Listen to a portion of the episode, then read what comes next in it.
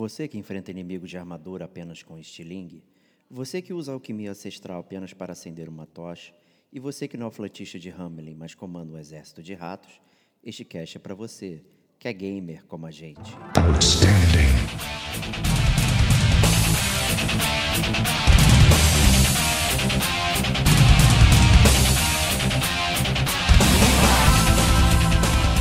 Diego Ferreira. É, ele não sabe como é que é o mundo, ele não sabe nem quem são as pessoas, se existem pessoas, né? É uma parada. Rodrigo Estevão. Né, uns jogos malucos da Square que ela vende 270 milhões de unidades, depois fala que foi pouco.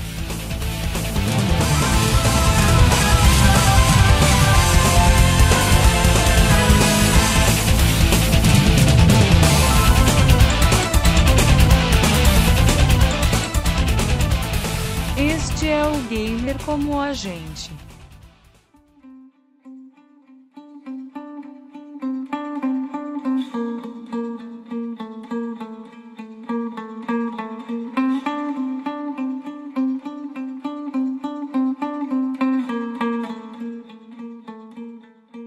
Olá, amigos e amigas gamers, sejam bem-vindos a mais um podcast do Gamer como a gente. Eu sou o Diego Ferreira e estou na companhia de Rodrigo Estevão. Salve, salve amigos do Gamer como a gente. Cara, esse cast eu vou te falar que eu achei que fosse um cast que fosse demorar mais para sair, cara. Porque quando esse jogo lançou, a gente inclusive chegou a fazer um detonando agora dele. Eu fiquei interessado, só que eu falei, ah, esse jogo aí eu só vou jogar realmente quando chegar no preço do Stevox, que é o preço de graça. E eu, na verdade, eu secretamente achava que ele nunca ia chegar de graça. E mas se aí, deu mal. eu me dei mal, mais uma vez, né? Fui traído pela mãe Microsoft, assinei Game Pass, Game Pass milhões de jogos de graça, e aí, obviamente, eu me vi forçado uma vez mais a, a fazer valer a minha palavra, né? Então, tinha prometido que eu ia jogar se chegasse de graça, e aqui estou eu para fazer esse cast desse jogo misterioso que todo mundo já sabe porque já viu a capa, mas que o Diego vai anunciar agora. Isso aí, estamos falando de Plague Tale Innocence. Muito bom, né? Sejam bem-vindos aí, então, a, a essa aí, a, o Conto da Praga, né? É, esse joguinho que o Stevox mencionou. É, é um jogo pequeno, né? Foi surgindo aí pelo esse Azobo Studio, que é um estúdio que estava acostumado ali fazer adaptações de filmes da Pixar, né? E o inacreditável A Galera, The Crew, da Ubisoft, aquele jogo de carro horrível que ninguém jogou. Não, não conseguiu juntar uma galera para trabalhar. Né? Então é o, o, esse é o primeiro jogo original deles. Né? Eles chegaram até a fazer Flight Simulator nesta né, época. Você que é um grande fã do Game Pass aí, né? É, cara, tem Flight É outro que tem lá, cara, pra eu testar. Mas é que, cara, Flight Simulator eu me recuso a parar pra jogar, porque senão também é outro jogo sem fim. e, eu, e tem aquelas viagens ainda em tempo real, né, cara? De, ah, não. Agora você vai do Rio de Janeiro pra França em tempo real, fica parado olhando na frente do computador. Não, você vai dormir, vai tirar a soneca, é isso que é, acontece. Não, não tu acha que o piloto, assim, eu, o piloto não fica jogando um Switch lá? Quando... Eu, não, eu, não, eu não, não vou conseguir, cara. Eu preciso de mais tempo pra jogar mais jogos, cara. Essa é a verdade. Pois é, então assim, é, a, a, o, o Plague Tale, acho que é o, é o primeiro jogo deles original desde 2009, né? E o jogo saiu em 2019. Né? Então eles estavam uhum. sempre nessa seara de adaptação, não sei o que. É, o Flight Simulator, obviamente, da Microsoft, eles fizeram um port ali e tal, para console. Né? Então, assim, é. Caraca, meu, é meio que surpreendente o, o que eles conseguiram fazer ali, chamando a atenção e tal, é, principalmente pela, pelas é, inspirações, né, Stevox? É, não, eu acho que assim, de cara, é... o que a galera não às vezes entende olhando Plague Tale é que o Plague Tale tem que ser considerado um jogo indie. Sim. Porque quando você para pra olhar o, digamos aí, a, as cenas do jogo, para para olhar esses CGs, ver o capricho que o jogo foi feito, a, a galera naturalmente começa a comparar com aqueles triple A's que tem né, um orçamento incrível, né, uns jogos malucos da Square que ela vende 270 milhões de unidades depois fala que foi pouco, né? Então assim, é... mas na verdade o Plague Tale não, o Plague Tale é um jogo indie para começar. Então isso tudo tem que ser levado em consideração, assim, equipe pequena, orçamento muito mais limitado, né? Estúdio mais independente. E, como o Diego falou, assim, com altas inspirações, porque é, aparentemente ele, ele tem duas vezes principais de inspiração. Uma que é o Last of Us, que me agrada muito.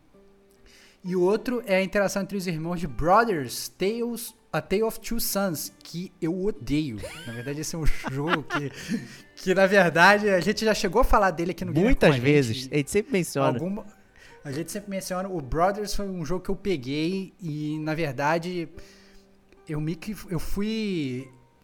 Eu fui jogando do, do, do começo ao fim, mas meio que me enojando com a história e o final, então, eu achei o final horrível. E, e, e a própria questão do gameplay eu também não curti muito e tal. Achei. Eu, eu, sinceramente, se você. Se, eu soubesse de cara, assim, escutasse assim, ah não, esse jogo ele foi inspirado por Brothers. A Tale of Two Sons, eu ia falar, eu nunca quero jogar esse jogo. Ele é um jogo que, infelizmente. E eu entendo, por exemplo, o Diego jogou. Eu amo esse jogo, né? cara. Pô, te recomendei, É, jogo- inclusive, né? É, o jogo amou. Essa é a graça do gamer como a gente, né? A gente tem, tem, tem gostos diferentes, né? Então, às vezes a gente combina, às vezes não combina. E é sempre assim, você com a gente com os nossos amigos somos somos sempre assim, né? Nunca a gente pensa a mesma coisa. E, e o Brothers foi um desses, né? Que, que, eu, que eu gostei. Que eu, que eu não, na verdade, não gostei, eu achei meio estranho. E aí, essa própria ideia também de do jogo ser, do Plague Tale ser uma, uma, uma mission, né? A gente vai falar um pouco mais pra frente, né? Em termos de jogabilidade, mas eu sou um grande crítico de escort missions, porque acho que é muito difícil você fazer uma escort mission boa. E também de cara, foi algo que eu falei assim: ah, não, cara. Brothers, Escort Mission e tal, o jogo, ele na verdade ele tinha tudo pra ser ruim pra mim. Na verdade, eu só me comprometia a jogar porque eu, tanto o Diego quanto a Kate falaram que o jogo era muito bom, que a gente tinha que testar e tal. Fizeram o, o detonando, falando super bem e tal. Eu falei: não, então vou dar uma chance pro, pro Plague Deu justíssimo, né? Então, é.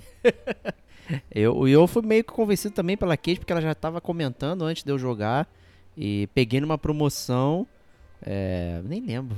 Foi, foi cento e pouco já, 110, alguma coisa assim. Que na época era barato, barato. Né? Hoje já não é mais É. barato. Né? Mas é um bom preço para um jogo, é, pelo menos desse calibre, dessa magnitude aí. É, e, cara, ame- amei cada segundo do jogo, fui jogando, foi legal. É, aí a gente fez aquele detonando aí realmente pra, pô, Stevox, vamos lá e tal. E, porra, tem que jogar, meu. Que é. Acho Tem, tem jogos que você tem que experimentar. Acho que o Brothers é um deles, cara. Goste ou não goste, eu acho que ele é um jogo suficientemente interessante pra você experimentar e depois dizer que é, realmente não clicou. É, é porque essa parada de você controlar ah, os bonecos com as duas manetes, cara, ele é muito É. único, não tem. É, Não tem. É, então, é, no, é, é- é inovador. É inovador. Assim, isso, isso é, é, é porque que tá. É, talvez seja só por causa disso que eu não, não, não seja uma pilha de críticas pro Brothers. Porque a gente. A gente costuma fazer isso no gamer como a gente, a gente fala, pô, vamos estimular os desenvolvedores a fazer umas coisas novas, né? Aí faz, Realmente, não, uma merda. Eles, é, eles fizeram uma coisa nova, uma coisa nova que eu achei horrível, mas realmente, né? é, se vocês quiserem experimentar aí, talvez mecânicas um pouco diferentes, talvez valha a pena jogar o Brothers, que serviu como inspiração do, do Plague Tale. Mas eu acho que, sinceramente, a inspiração do Brothers não é nem em termos de mecânica, né, Bate? Sim, sim. É mais com relação à, à dinâmica dos irmãos, né? É outra, é outro esquema ali. É né? outro esquema. do- é. A ideia não é Ah, realmente imitar a mecânica nem nada, é realmente ter uma relação fraternal ali é, que vai movimentar toda a história. né? E no Brothers, né, é sem fala, sem nada aqui, já tem toda uma interação, uma profundidade, uma série de coisas é, que né, a gente vai debater mais para frente. Ah. Né?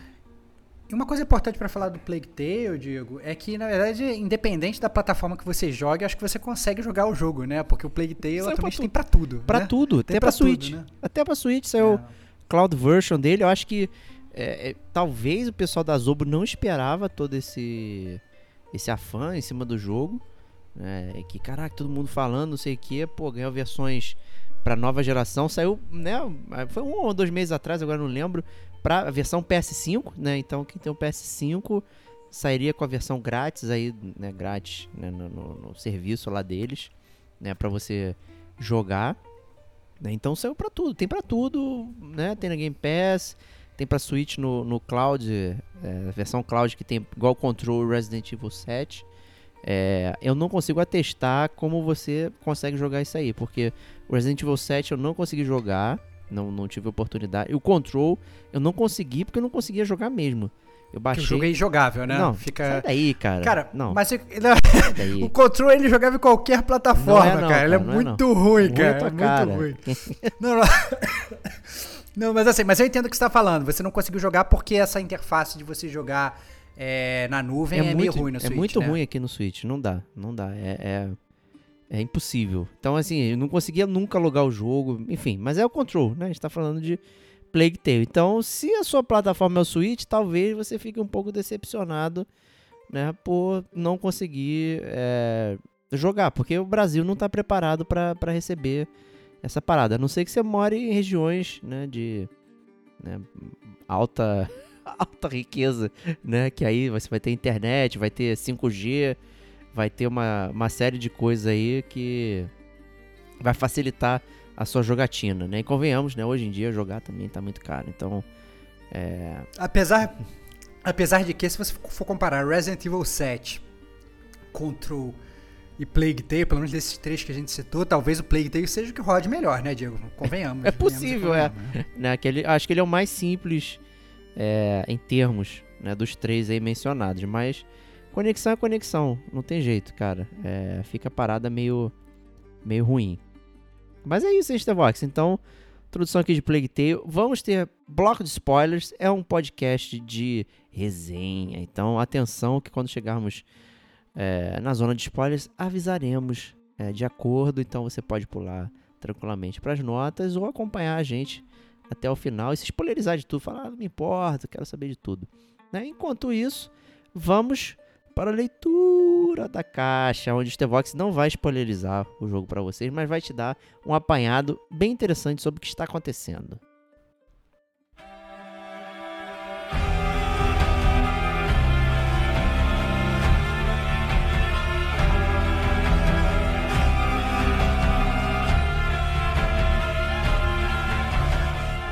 Bom, galera, o jogo ele se passa, na verdade, numa região do sul da França, em 1348, então é um jogo de época, de cara, né? É, se passa ali durante a Guerra dos 100 Anos, durante a ocupação inglesa no país, ali, du- durante a ocupação inglesa na França.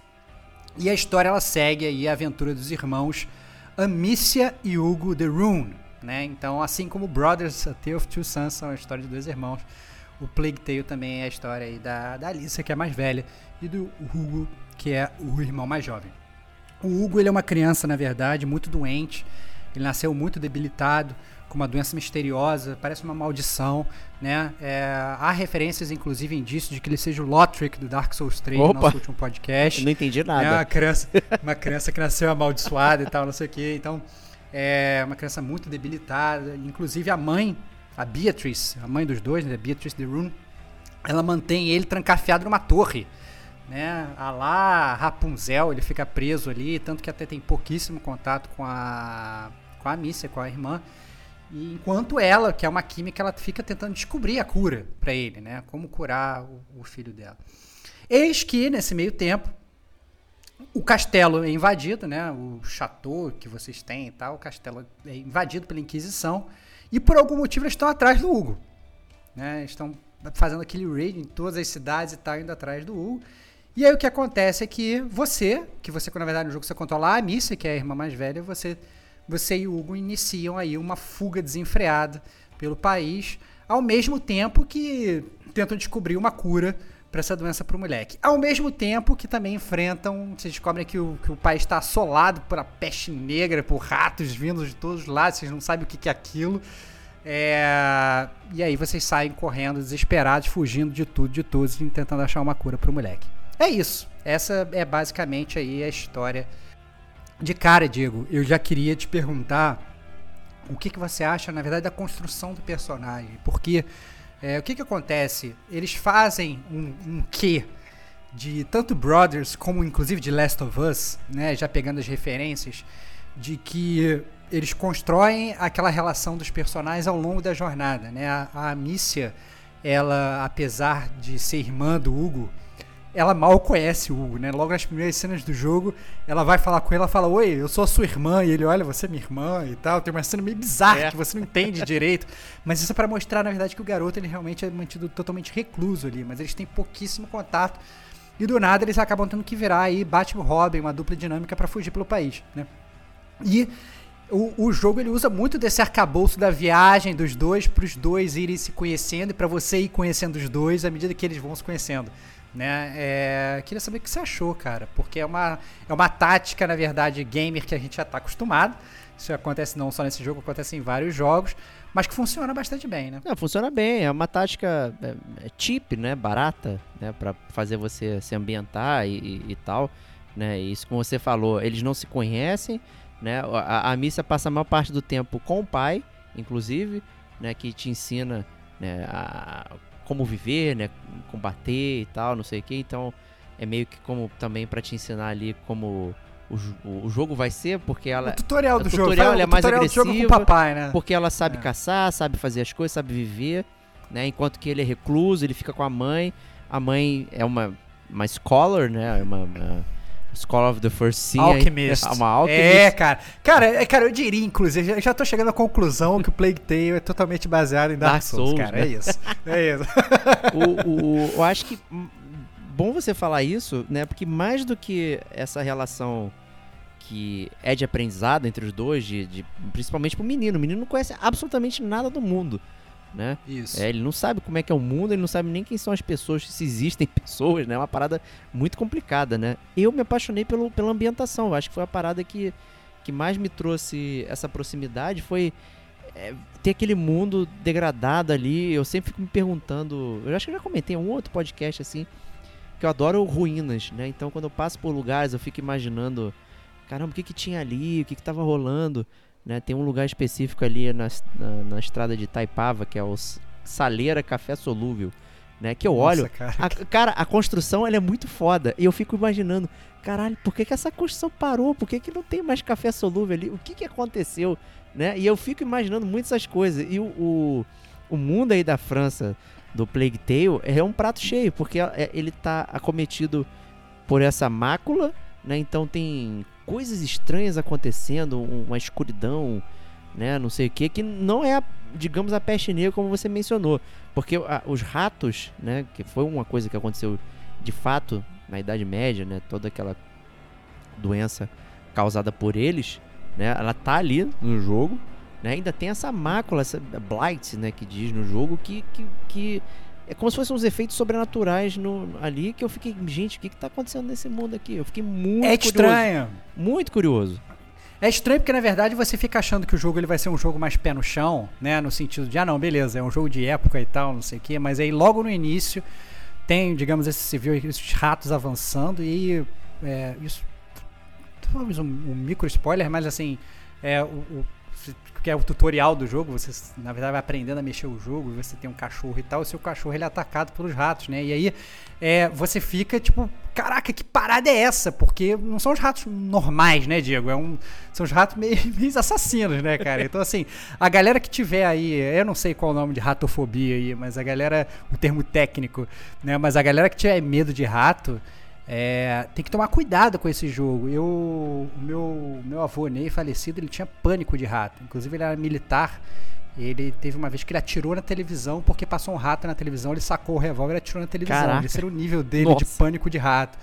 É, teve, teve uma cena bizarra que os ratos invadiram a casa da minha mãe quando ela, ela era criança e tal. E obviamente não era nem nascido ainda. E, eu acho que pa- para deixar um trauma na família toda, ele tinha pânico de ratos. E eu- eu- esse jogo, é, para quem tem medo de rato, é, é meio. dá pânico, cara, porque são muitos ratos andando a todo momento. Faz parte literal aí da ambientação do jogo, né, Bart? Não, e foi bom você falar muitos ratos? Não, são cerca de 5 mil ratos que podem ser renderizados pela engine do jogo. Né? A galera realmente quis, quis dar essa coisa de caralho, que mundo lixão que tá acontecendo. Né? Você vê muita sujeira, então é um mundo sujo, um mundo ruim. É, e os ratos eles somam a isso, então dá uma agonia. Né? É, e o pessoal montou de uma forma que os ratos são muito bem animados. Então, quando você tá perto deles, cara, eles estão fazendo uns movimentos assim que é. Eles avançam, avançam em você. Nossa, tá nojo, você. maluco. É uma parada. É. É uma parada meio surreal, assim. É, é muito louco como eles conseguiram mexer com.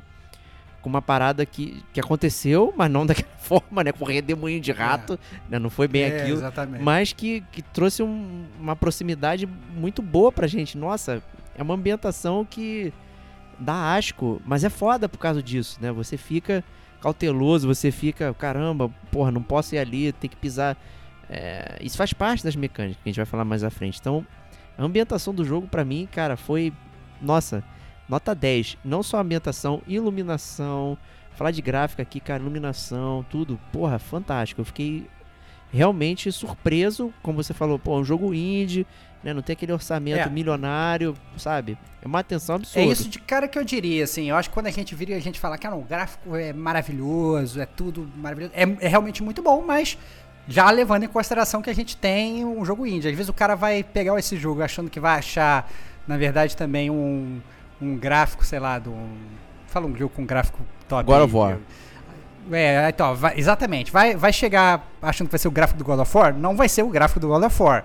Né? Ele é um jogo indie, mas para um jogo indie ele é um jogo muito bom. Essa questão dos ratos, realmente. É um rato que ele é um rato de, de, de plástico, mas é um rato sinistro. Você fica com medo do rato de plástico, né? Então, assim, sinistro. Então, assim, é, eu acho que é muito, muito interessante, cara. Realmente muito interessante. E o jogo não é É. só. é, Eles dois, né, Stevox? Acho que tem mais é gente isso que falar. acontecendo aí. É isso que eu, ia- é isso que eu ia falar, na verdade, porque assim, o jogo, ele. À à medida que você vai é, caminhando no jogo, você vai conseguindo outros, eh, digamos, companions para sua jornada, né? Que eu achei muito legal e é que ajudou muito nisso que o, que o Diego falou, inclusive, da ambientação do mundo.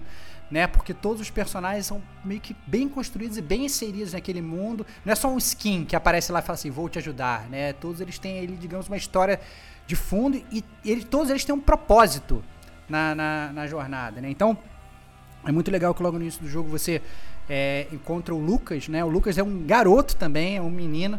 Talvez em termos de idade ele seja um pouco mais jovem que a Missa, mas ele é mais velho que o Hugo. E ele é um aprendiz também de químico do Laurentius. O Laurentius é talvez um outro scholar desse, um outro químico desse, que na verdade trabalhava junto com a Beatrice para conseguir a, a cura para o Hugo.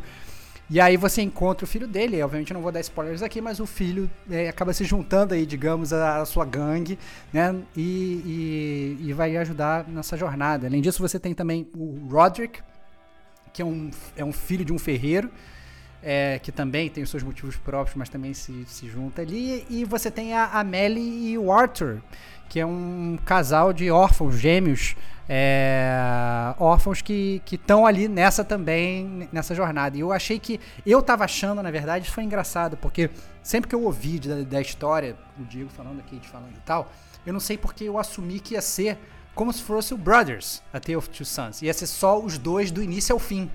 E eu, e eu já tava, cara, que saco. Maneiro, você tem a, a coisa, mas, por exemplo, vê como é o Last of Us, por exemplo. No Last of Us você tem, sei lá, o Joe e a Ellie andando, mas eles vão interagindo com várias pessoas ao longo da jornada que vão abrilhantando a jornada dos dois, né? Já o Brothers não, o Brothers meio que são os dois meio que praticamente andando ali sozinhos o tempo todo. Tem, tem interações, mas são interações mínimas. E eu tava achando que ia ser uma coisa que, caraca, vai ser muito maçante só ficar andando com os dois. Mas não, logo nos primeiros capítulos você já começa essas, interações com outros personagens, o que deixam a, a jornada muito mais robusta. Então eu achei muito, muito, muito legal. E eles te acompanham, né? Tem todo. Não é só bate-papo, então eles estão no, no campo, né? Trabalhando com você e tal, fazendo coisas, né? Acompanhando. é, você né, tá, tá participando ativamente é, da história, né? Então isso foi, foi realmente legal. E, e- e realmente, pra quem não jogou o jogo, dá a entender quando você olha, pô, a capa são os dois, né? E aí você começa a jogar, pô, nessa história claramente são só esses dois aqui circulando, né? E enfrentando against all odds, né? Enfrentando todos os reveses da vida, tentando chegar lá no destino deles. E, e, de repente você se vê com aliados, com companheiros que vão te ajudando, que fazem parte integral da história e que tem um poder de te mover emocionalmente, que tem o poder de mexer na sua jogabilidade. Então isso tudo é muito agregador, muito interessante é, descobrir isso. Né? E obviamente isso foi mantido né, na, Detonando Agora ali pra você, pra não ter né, o spoiler. É, foi, né? é, foi, mandou bem, mandou bem. Detonando agora fazendo escola, É, né, cara? Claro, claro. sem spoiler. Mas, mas assim, é muito legal, inclusive, que isso que você falou é fundamental, porque não são, são- não são simplesmente é, personagens que eles entram. Eles entram, mas eles agregam talvez até um pouco na jogabilidade. A gente vai falar um pouco mais, mais adiante, né? Mas ele fala, não, por que você não testa esse negócio aqui? Por que que você não faz isso aqui? E aí eles mudam não só a história, como eles influenciam um pouco na jogabilidade, como você vai enfrentar aqueles problemas daquele mundo, entendeu? Então é realmente Muito, muito legal. A parte disso, né, Diego, eu acho que é importante falar que a gente tem aí os. É, é, você tem esses NPCs, são os seus aliados, mas você não tem só os ratos de antagonistas, né?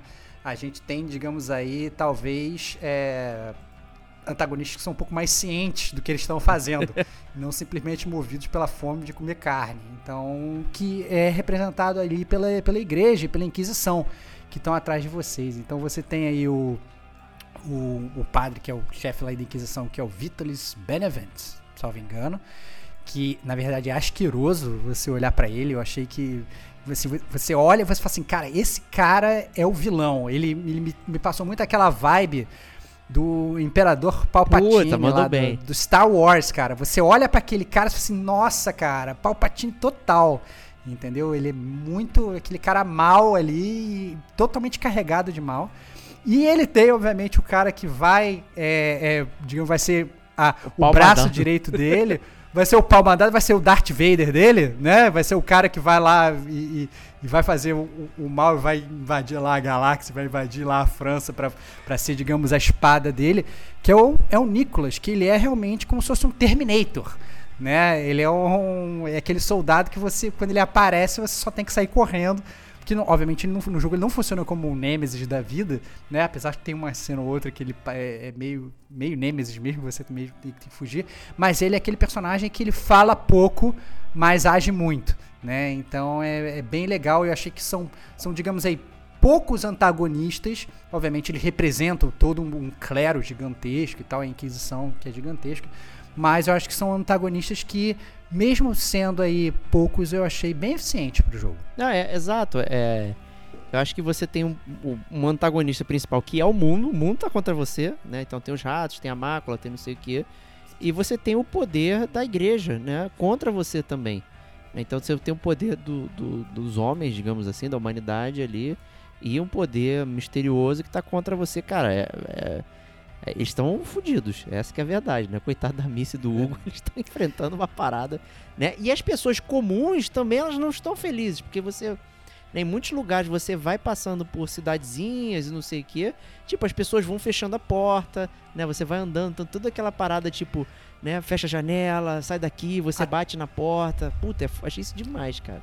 Até porque, na verdade, não só eles estão com medo, com medo da Inquisição, mas eles também é, têm toda essa questão do Hugo ser considerado uma criança meio amaldiçoada. E eles sabem, na verdade, que a Inquisição está atrás do Hugo, então às vezes as próprias pessoas acabam se tornando oponentes, né? Porque eles falam assim, pô, é melhor entregar logo essa criança aí e me livra disso tudo, né? Exato. né? Vocês estão, a, Inquisição tá devastando toda a cidade procurando uma criança. A criança tá ali, pô, entrega a criança e livra minha, minha, minha família, minha cidade, tudo. Eu quero ficar de boa. Então acaba que você acaba ganhando meio que antagonistas reversos por conta disso, né? Muito, muito louco isso. Como é que, na verdade, pessoas que são, em teoria, de bem elas acabam se tornando aí, digamos, vilões também por conta da, da, do plot da história do jogo. Pois é, né? Então, assim, não, não, não é que você, tipo, tem que descobrir, ah, essa pessoa pode interagir ou não, mas é, é, é, uma questão de ambientação mesmo. Você vai andando pelas vielas, as pessoas vão fechando a porta, a, a, a Missa correndo, segurando o Hugo na mão, e você, caraca, vira aqui, aí a pessoa fecha, tu fala, caraca, maluco, ninguém vai me ajudar, eu tô com uma criança aqui, vem uns malucos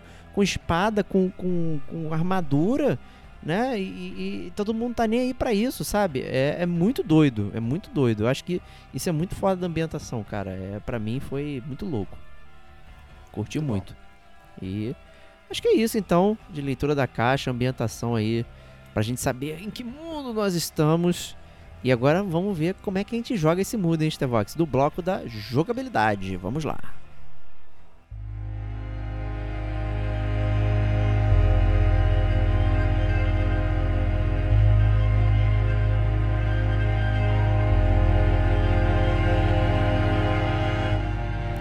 Esse é um jogo em primeira pessoa, Stevox? Não, né? Não, cara. Não é um jogo em primeira pessoa. Ele é um jogo em terceira pessoa, super tradicional, né? Então, third person adventure. É... Mas ele é realmente, como a gente já falou, caracterizado por ser uma grande escort mission, né? Então é você e o Hugo, eu diria que em 90% do jogo você tá de mão dada com o Hugo e carregando ele de um lado para o outro Né? E aí isso gera, na verdade, uma mecânica talvez que a gente não esteja muito acostumado, mas que eu de cara, quando eu vi que ia ter essa mecânica, eu falei, nossa, esse jogo vai ser uma bomba. Que é aquela mecânica que o Hugo, como ele é doente, ele não pode fazer certas coisas. Ele tem medo e tal, e ao mesmo tempo ele não pode ficar sozinho. Então, várias vezes você tem que virar pro Hugo e falar assim, pô, Hugo, fica aqui nesse cantinho enquanto eu vou lá fazer tal coisa. Ou deixa eu é, é, andar por aqui e ir por aqui e tal. E aí eu tava muito preocupado com isso. Eu tava falando assim, cara, esse jogo vai ser uma bomba. Né? É... Mas na verdade eu achei que não foi tão bomba assim. Até porque eu achei que eles implementam esse negócio, essa escort mission. Mas o jogo em nenhum momento parece que é uma escort mission. Né? Eu diria que foram raras as vezes que eu larguei a mão do Hugo e deixei o Hugo parado. Eu diria inclusive que eu só deixei o Hugo parado quando o jogo realmente precisava que eu fizesse isso. Tipo, ah, não, você tem que deixar o Hugo parado aqui porque você tem que ali pegar um item e voltar. Ele tem um, sei lá, um guerreiro e, sei lá, esse guerreiro, ele não. O Hugo não pode estar ali perto que ele vai ficar com medo, por exemplo, né? Então, ou em vez, inclusive, que às vezes você tem que mandar o Hugo fazer coisas para você. Você fala assim, pô, Hugo, vai lá pegar tal coisa para mim. Mas são mo momentos pré-determinados do jogo que o jogo ele naturalmente ele pede que você faça isso. Ele não, a todo momento ele fala, não, olha, deixa o Hugo aqui, vai fazer tal coisa, deixa o Hugo aqui, porque eu achava, na minha cabeça isso é muito chato, mas isso na verdade não ocorre no jogo. Parece até que eles criam uma mecânica, mas eles não utilizam bastante, né? Não, eu acho que é, é, não existe uma experimentação dessa mecânica, né? Você não tá ali é, testando a mecânica, ah, vou, vou, vou ver o que acontece se eu deixar o Hugo aqui, é, o próprio jogo no início, quando ele te dá o tutorial, você meio que saca as ocasiões que você precisa largar o Hugo ou que você precisa mandar ele correr para um lado para abrir uma porta né, e passar e tal. Então é, é muito natural. Então você também não tem muita é, vontade de, de ficar é, experimentando. Eu acho que talvez se você fosse ficar experimentando, ah, vou ver aqui, só largar ele correr, porque o jogo ele tem uma exploração que é limitada, ele não é muito ampla. Então ele não você... é um jogo de mundo aberto, né, Diego? É aquela parada. Ele é um jogo que é o lugar, o lugar que você pode ir, para onde você pode ir, para onde você tem que voltar e tal. Ele é muito autocontido. Acaba sendo que praticamente uma linha reta. A gente brinca, né, de hallway fantasy é, e tal. Mas essa é a grande verdade, assim. Ele é um jogo que ele até possibilita a exploração, ele tem collectibles, tem coisas escondidas e tal, mas é, a verdade é que ele funciona, ele funciona muito bem nesse sentido, eu diria, assim, ele, ele ele, ele, não, ele não, você não tem que meio que ficar pensando fora da caixa. Você vai andando e você vai resolvendo os puzzles, você vai fazendo as coisas, né? Não, exato. Até porque, assim, você tá em vielas, ruas, é, cidadezinhas. Então ali não é realmente expansivo. As pessoas ficam aglomeradas, né? Faz parte de como funcionava. Ou quando você chega, sei lá, numa num chateau, numa, num castelo e tal, ele é um pouco mais aberto, mas mesmo assim não é aquela coisa, caramba, não sei para onde eu vou, vou, será que eu devo largar o Hugo aqui? o acolá. Então é natural você realmente manter ele do seu lado, porque faz parte da história e porque de forma de jogabilidade faz sentido também você é, segurar ele. Tem poucas áreas que são um pouco mais amplas e mesmo assim não é uma, uma doideira que você precisa realmente pensar, caraca, tem uma forma diferente de passar aqui. Não, não tem.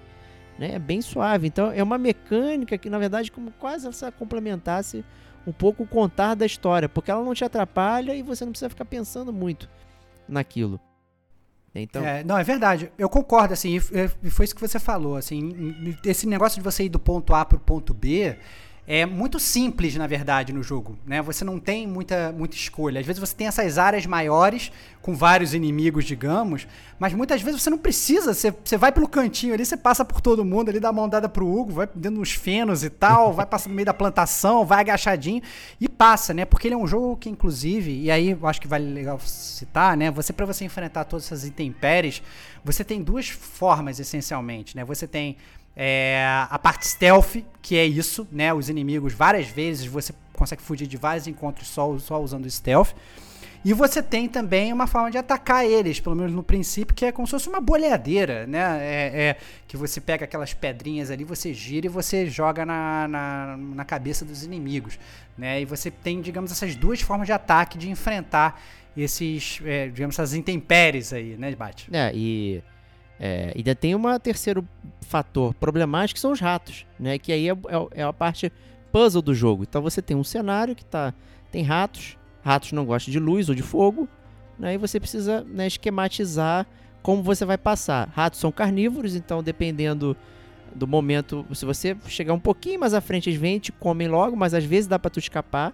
Né? Você tem uma chance mínima de dar ré a ele bater na luz. Então é uma parada como se fosse uma parede invisível até, né? Então tem aquele facho de luz ali. Um pouquinho mais além vem rato. Um pouquinho mais atrás, eles né, não passam, né? Então é uma forma de você gerenciar toda a, o puzzle, né? Então você, né, muitos lugares você tem que gerenciar o rato, a, a, o, o stealth e né, o estilingue. Então às vezes você pode atrair um, um, um, maluco para o rato, o rato vai comer o cara, né? E eles vão ficar atraídos por aquilo você consegue passar tranquilamente. Então é uma coisa de você estudar o cenário e ver qual o melhor caminho para você fazer.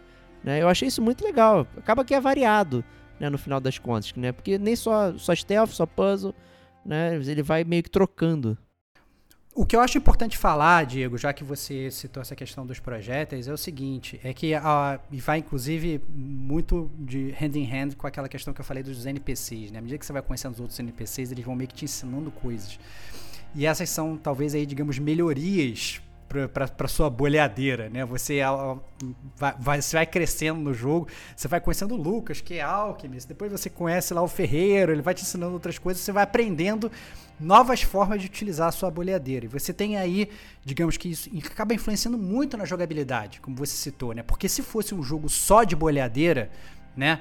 De você pegar é, essa questão de jogar, jogar só uma pedrinha e dar, dar headshot no, no, no, inimigo, ia ficar muito chato. O jogo não é só sobre isso, né?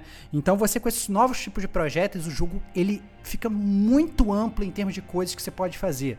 Não que na verdade você vai usar tudo ao mesmo tempo, porque os cenários são meio que pré-determinados. Você tem é, o Igniter, que é a bola de fogo, o calor vai te matar, né? Então na verdade é aquela pedrinha que você vai conseguir botar fogo no, no, nos lugares, né? Vai muito isso que o Diego falou, pô, o rato ele tem medo de fogo, então pra você passar ali, você vai ter que, sei lá, criar uma fogueira ali, então tem umas brasas ali, você joga aquela bolinha de fogo e, e, e o fogo acende, o rato sai dali e você passa. Você tem o Extinguish, que é uma, uma bola de água, praticamente. Eu não entendi direito como é que eles fazem isso, achei engraçado, mas acaba sendo como se fosse uma bola de água que você, na verdade, apaga o fogo, né? Que funciona da mesma forma. Às vezes você quer, por exemplo, que o rato vá para um determinado lugar você joga ali, você apaga o fogo que tá ali, o rato vai para lá e aí te facilita. Né? Você tem o Sonum, que é que é, digamos, uma bola de clorofórmio. você joga nos inimigos e tal, e os inimigos dormem. Você tem o Devorantes, que é uma bola de ácido. Então você joga essa bola de ácido, tem vários inimigos que no início eles vão só, tipo, são homens normais indo atrás de vocês, mas à medida que você vai andando no jogo, eles começam a usar armaduras. Então não adianta você jogar uma, uma, pedrinha num cara de armadura, o cara ri de você, né? É bem lógico isso. Então você tem que você usa como se fosse uma, uma bolinha que ela meio que derrete ali aquele elmo do inimigo, ele fica desesperado, ele tira o elmo fora e aí ele fica talvez aí, digamos, exposto para um ataque no, da sua boleradeira normal, ataque da sua pedra. Você tem a luminosa, que é uma bola de luz, inclusive, é, que, que meio que também é, é, é, essa é uma bola de luz talvez mais poderosa porque ela não só ela, ela não afasta os ratos ela mata os ratos é a, é a defesa né? né? quando você os ratos estão vindo para cima de você e você tem você dá aquele aquele é. tchum, aí eles é como se você tivesse uma vida né praticamente é como se tivesse uma vida é você usa como um, um life mas tem alguns momentos do jogo que se você tiver, você consegue acessar áreas secretas Sim. do cenário, se você tiver isso, né? Então é importante sempre ter uma, não só para você ter, digamos, o, o, segundo life, como falou o Diego, mas também para usar nessas partes do jogo que são, digamos aí, partes opcionais, mas que vão te dar aí é, geralmente materiais para você construir essas coisas todas. E você tem o Odores, né? Que é uma, é uma bola que eu, eu brinco até que é uma bola de carne que na verdade quando você joga ali, os ratos eles vão direto para ali, né? Eles vão, então digamos, tem ali um, um, inimigo, você joga aquela bola ali, os ratos eles vão ali para ele, ou direciona os ratos para um determinado ponto. O que, que inclusive em termos de puzzle funciona bastante bem, né? Tem várias partes também opcionais do jogo que você quer entrar dentro de uma determinada casa.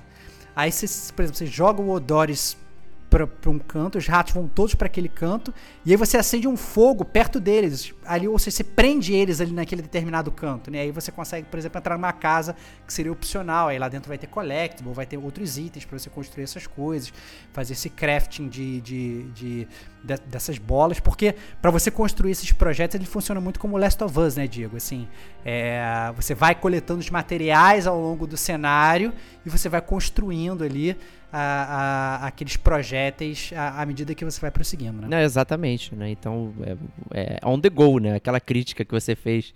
Quer dizer, que eu fiz no primeiro Last of Us, né? Pô, como é que eu vou fazer uma flash? Falou, ah, pô, né? pode fazer, é, não tem problema nenhum. Relaxa, relaxa. É, esquece aí, esquece aí. Então, vai fazer uma é. pedrinha alquímica ali, não tem problema nenhum, né? Então, é, é, é parte de como você vai montando a sua estrutura. Tem até um, um negócio também que é o ataque que você pode fazer nos inimigos em termos de stealth que também é limitado, que você aprende e, e você consegue pegar um inimigo de surpresa, ali que é o cloroforme, você pode também usar como item de surpresa.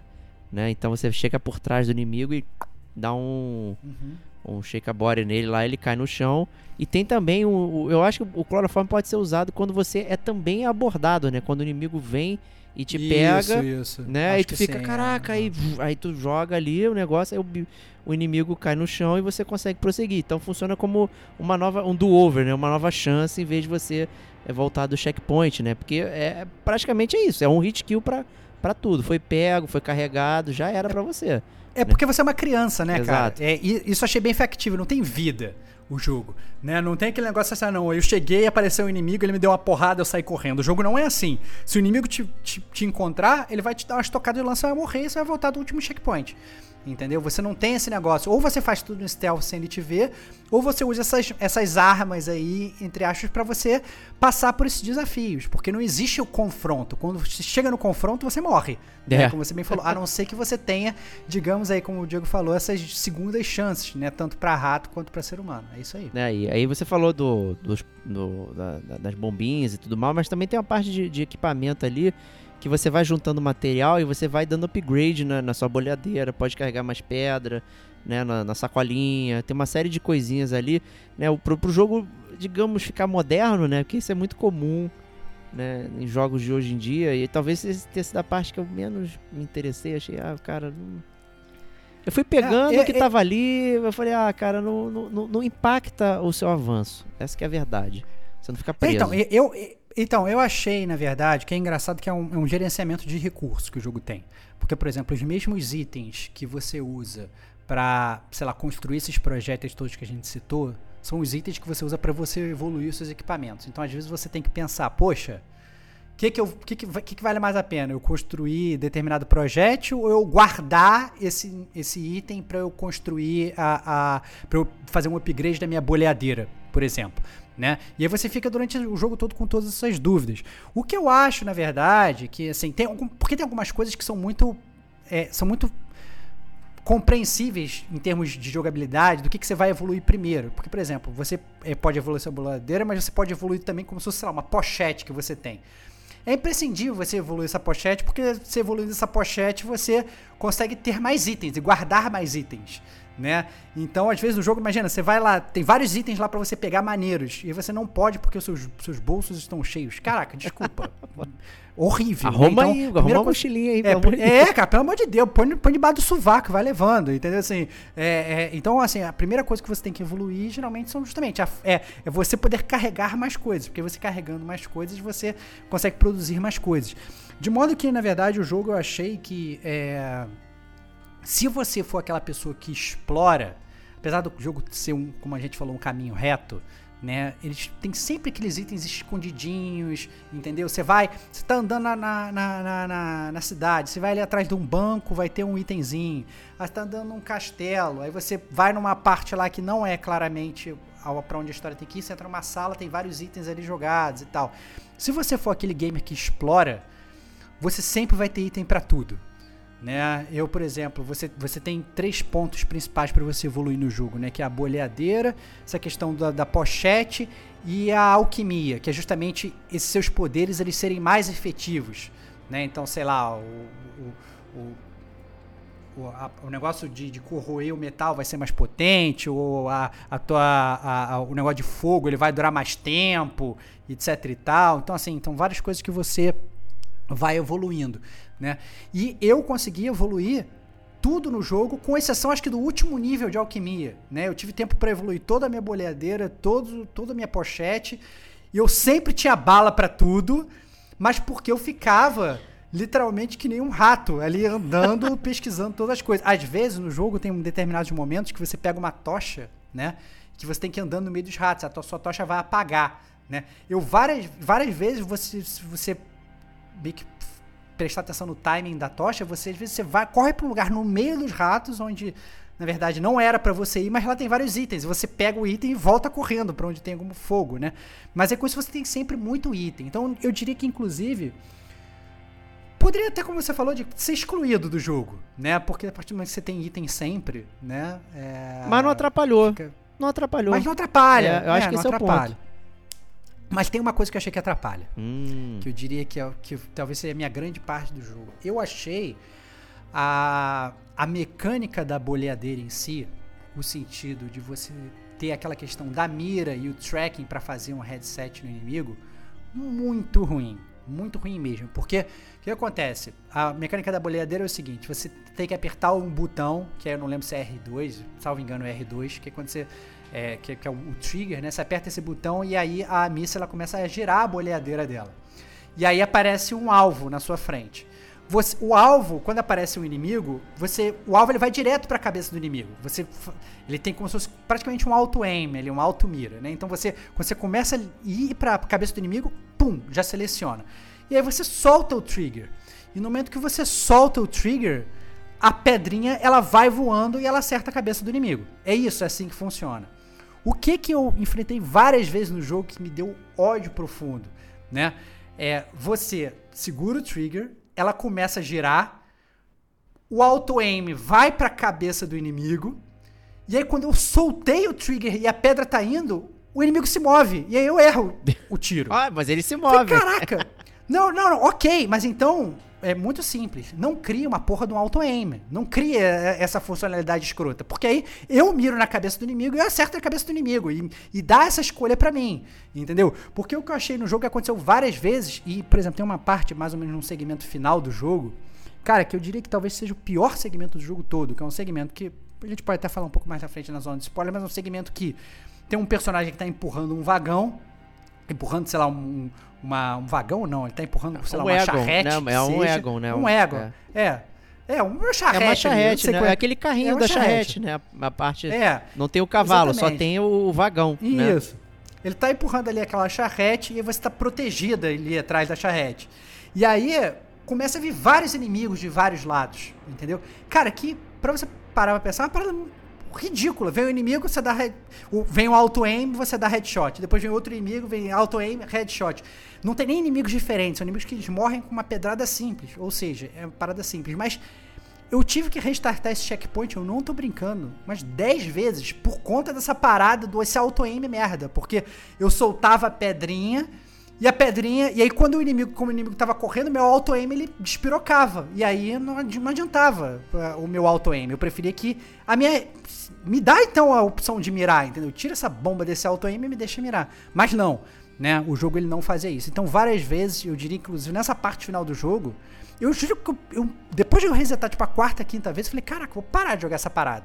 Entendeu? Porque, não porque fosse difícil, mas porque a mecânica, pra mim, tava uma mecânica muito ruim. Eu fiquei bastante frustrado com relação ao jogo. Inclusive, várias vezes durante o jogo, é, eu optei por não usar a boleadeira. É, eu pegava, porque você no jogo ou você usa a boleadeira ou você joga com a mão, que é inclusive a forma de você jogar de forma stealth. Né? Quando, quando você levanta para jogar a boleadeira, a, a, a, a, a, a missa ela não consegue jogar a boleadeira sentada ou agachada. Ela tem que levantar. E aí os inimigos te veem, se você estiver, por exemplo, dentro do arbusto. Então, você tem uma opção, às vezes, de jogar a maior parte desses itens é, só jogando. E aí eu preferia, tipo, por exemplo, ah não, ia jogar um item de fogo, a bolinha de fogo dessa. Eu não jogava com a boleadeira, eu jogava normal, assim, né? Com a mão, dava um totozinho, né? Não ia Dava tão um longe. totozinho e jog... e jogava. Não ia tão longe e tal, não sei o que, mas o negócio funcionava. Eu preferi chegar mais perto do inimigo e fazer esse negócio para não ter essa pressão do inimigo que tá se movimentando tanto. Porque quando o inimigo se movimentava, o inimigo vinha correndo na sua direção, era um desespero do auto-aim, entendeu? Você queria fazer uma coisa e o jogo não te permitia. Então, essa talvez tenha sido a minha grande crítica pro jogo. Eu fiquei bastante frustrado com essa questão do auto-aim da, da bolhadeira. É, eu vou, vou, vou concordar, mas antes de concordar com você, eu vou comentar sobre. Você falou do, do checkpoint, né? Eu achei muito rápido, né? Você poder morrer e voltar ali e, e, e retentar. Realmente eles montaram de uma forma é, bastante interessante. Né? Principalmente que morre, Pra morre-se muito pro rato, né? A verdade é essa. É. É, é, não, não, pra, pra- eu vou te falar que eu até morri poucas vezes no jogo, mas acabou que, por exemplo, esse checkpoint que eu falei dessa charrete é um checkpoint que demora, Eu- porque sim. antes tem uma cutscene, É, tem uma cutscene. Então, assim, você chega lá e o personagem fala, nossa, uma charrete, nossa, olha os inimigos vindo, nossa, vão empurrar essa charrete, calma aí que eu vou começar a empurrar. Aí você tem que tentar ajudar ele a empurrar, ele fala, não, não, eu vou empurrar sozinho. É uma parada que ainda dura ali, sei lá, um- uns 30 segundos pra começar, entendeu? E aí você fala assim, caraca, é, pô, é muito bizarro. Daí é muito foda, bizarro os isso. inimigos E- são scriptados, eles saem do mesmo lugar, do mesmo ponto, aí tu fica mais chateado. Eu, eu, eu também morri muitas vezes ali, esse ponto me irritou, e outro ponto do jogo também me irritou, que, que é quando você tem meio que batalhas campais com o Stiling. Né? Então você É. não, não, não tá. Mesmo com o Stiling só tem um inimigo, ah, errei e tal, mas é um inimigo. De repente você tem N inimigos vindo pra É. cima de você e você é uma criança com Stiling. Não faz sentido. Você não consegue usar nada. Você tem que dar, jogar pedra na cabeça do inimigo. É, isso pra mim foi forçar um combate mano a mano ali desnecessário totalmente. Isso aí pra mim É, me irritou. vale- me irritou É, mesmo. vale salientar aqui. É, então, vale salientar aqui que a gente tá gravando esse podcast em live e a gente tá vendo aqui o chat do grupo e o Gustavo Canedo, ele falou uma coisa até interessante. Ele falou o seguinte: parece que o combate foi feito de forma estranha de propósito, talvez para incentivar o stealth.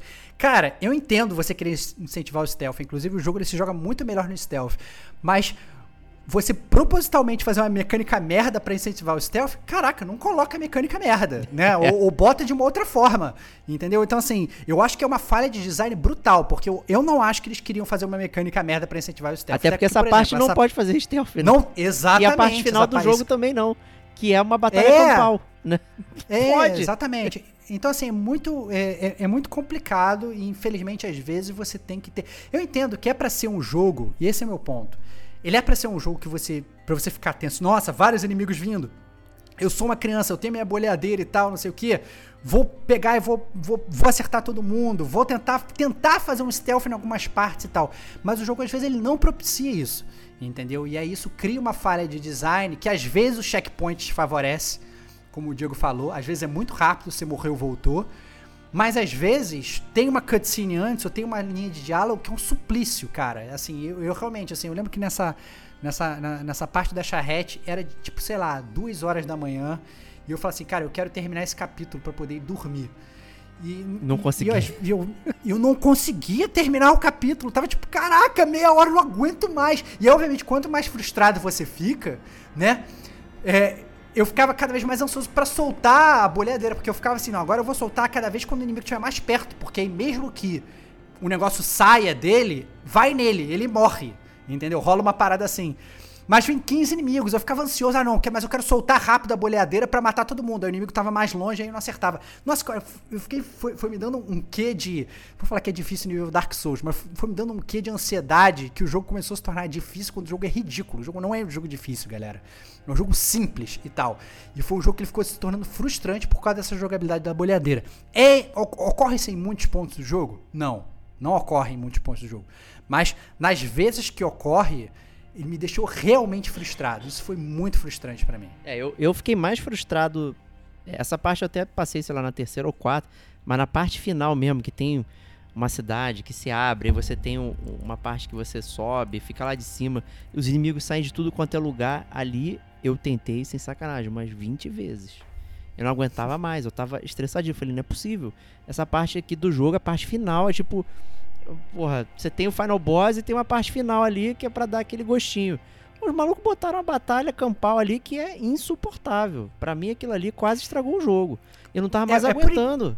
Eu não conseguia. Por incrível que por incrível que pareça, nessa, nessa batalha, dessa batalha final, que eu não vou dar spoiler aqui porque é um grande plot point do jogo, a gente vai falar mais na zona de spoiler, mas você ganha um poder novo que a gente não citou, que esse poder novo ele meio que muda o jogo. E aí eu diria que o jogo ele fica até, quando você chega nesse ponto, ele fica, não vou falar trivial, mas cara, você abandona todos os projetos e fala, não, agora eu vou matar Sim, todos mas é limitado. E mesmo assim, eu, eu não conseguia. Era aquela parada da ansiedade que vai acumulando. Né? A Claro, primeira, a primeira errei e tal, não sei o que. Aí de repente você tá na décima. Eu falei, cara, não é possível. Aí bugou. Ali foi um momento que bugou pra mim. Então eu não conseguia acertar o inimigo. O inimigo subia e descia, colava na parede, eu não conseguia bater. O cara nunca ficava de costas pra mim. Eu falei, gente, não aguento mais, não aguento mais, não aguento mais. E eu falei assim, pô, agora que eu zero e tal, tipo, eu já sabia que tava na, na reta final. Né? E eu não consegui É, zerar é no dia que eu- perceptível, né? É perceptível. Mas eu falei, não consegui zerar no dia que eu sentei e falei, vou zerar essa merda.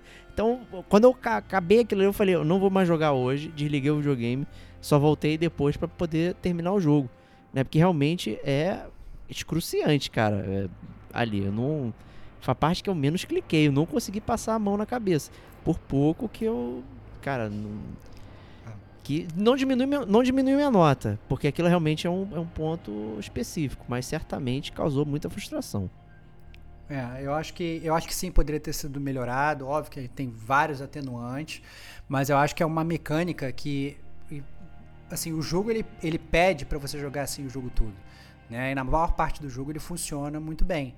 Mas no final do jogo, como ele, o jogo vai naturalmente progredindo a dificuldade, uma dificuldade natural, né? No início tem um inimigo, depois você tem dois, depois tem dez, né? E cada um deles com uma coisa diferente. Né? Então, sei lá, Pô. tem um inimigo que tem uma tocha na mão, você tem que apagar a tocha. Tem outro inimigo que tem capacete, tem um inimigo que tem um escudo, né? E aí, como é que você faz e tal? Então, tu- é, você tem que saber como enfrenta cada tipo de inimigo. E você, e você tem as armas para enfrentar o tipo de inimigo. Isso eu achei legal. Be- beleza, o que, que eu vou ter que matar primeiro e tal? Isso funciona perfeito.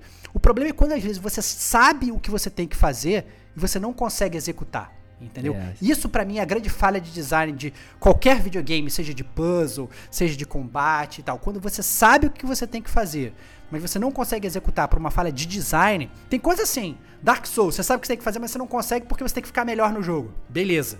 Eu entendo. Treine, get good, entendeu? Vai, sabe, corre atrás, melhore, melhore seu skill com player e melhore. Ok, tudo bem. Mas no caso do, do, do, do Plague Tale, você sabe o que você tem que fazer. É um negócio ridículo. Ele não, não, não, não precisa de um skill técnico pra você fazer. É um botão que você aperta, é um botão que você solta, mas o boneco não faz por um problema de, de, de gameplay, entendeu? Então, eu realmente, eu, eu tiro ponto do jogo por causa disso. Porque eu- mesmo sendo um jogo indie, eu acho que esse tipo de coisa funciona muito bem quando você tem poucos inimigos, mas depois bota vários inimigos, eles correndo e tal, não sei o que, você se perde e aí você fica frustrado com o jogo. Eu acho que eu, eu acho que tem vários tipos de, de, de jogos que te deixam frustrados. Por exemplo, às vezes Dark Souls é um deles, mas a frustração faz parte do jogo, né? Faz parte você se frustrar, morrer várias vezes pra você aprender.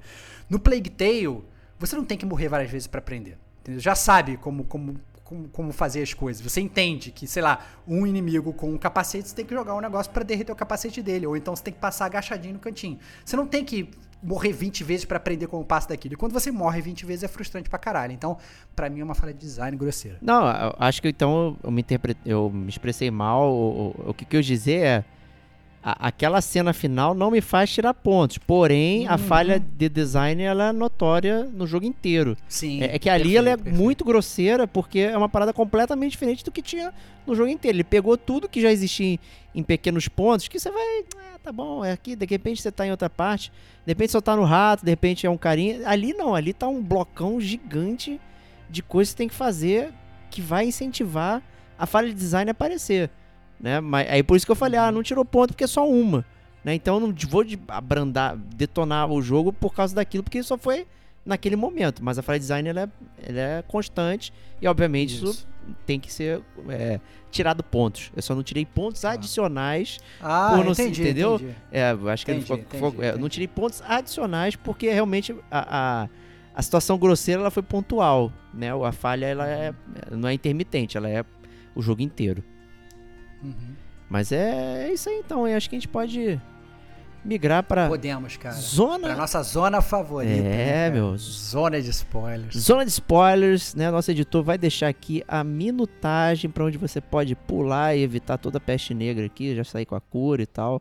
Aqui começa a zona de spoilers. Pule para uma hora, 27 minutos e 30 segundos se não quiser se afogar no mar de ratos.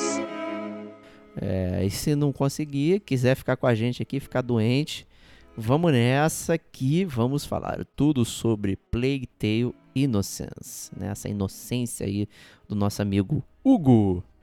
É, e já é, é- já é começando com ele, hein, Stevox, né? Já começando com ele, eu acho que a gente pode aí começar a explicar o principal plot point do jogo, né? Que é por que, que o a, a Inquisição tá atrás do Hugo, por que, que o Hugo é uma criança muito doente, por que, que o Hugo é uma criança especial e tal.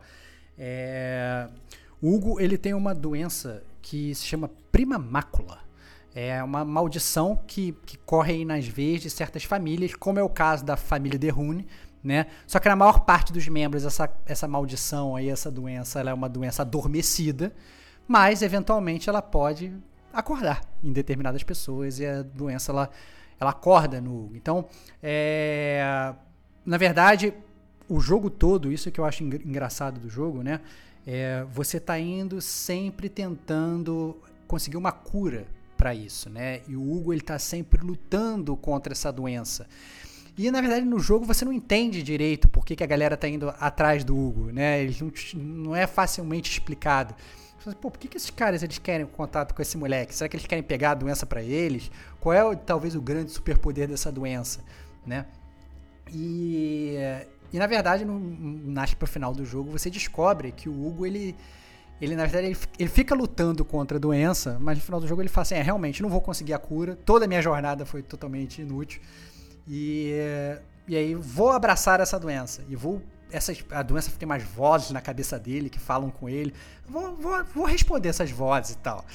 E aí você descobre que ele consegue controlar os ratos, né? É, o que no primeiro momento me deu um ódio absurdo. Eu falei, que moleque escroto, eu tô há não sei quantos capítulos fugindo da porra dos ratos, entendeu? Passando por um milhão de provações e ele tem o superpoder lá do inimigo lá da, da, da- das tartarugas ninja lá, sei lá, que controla lá os ratos e, e pode mandar os ratos ao seu bel prazer em cima de todos os inimigos, ele não tá fazendo isso. Né?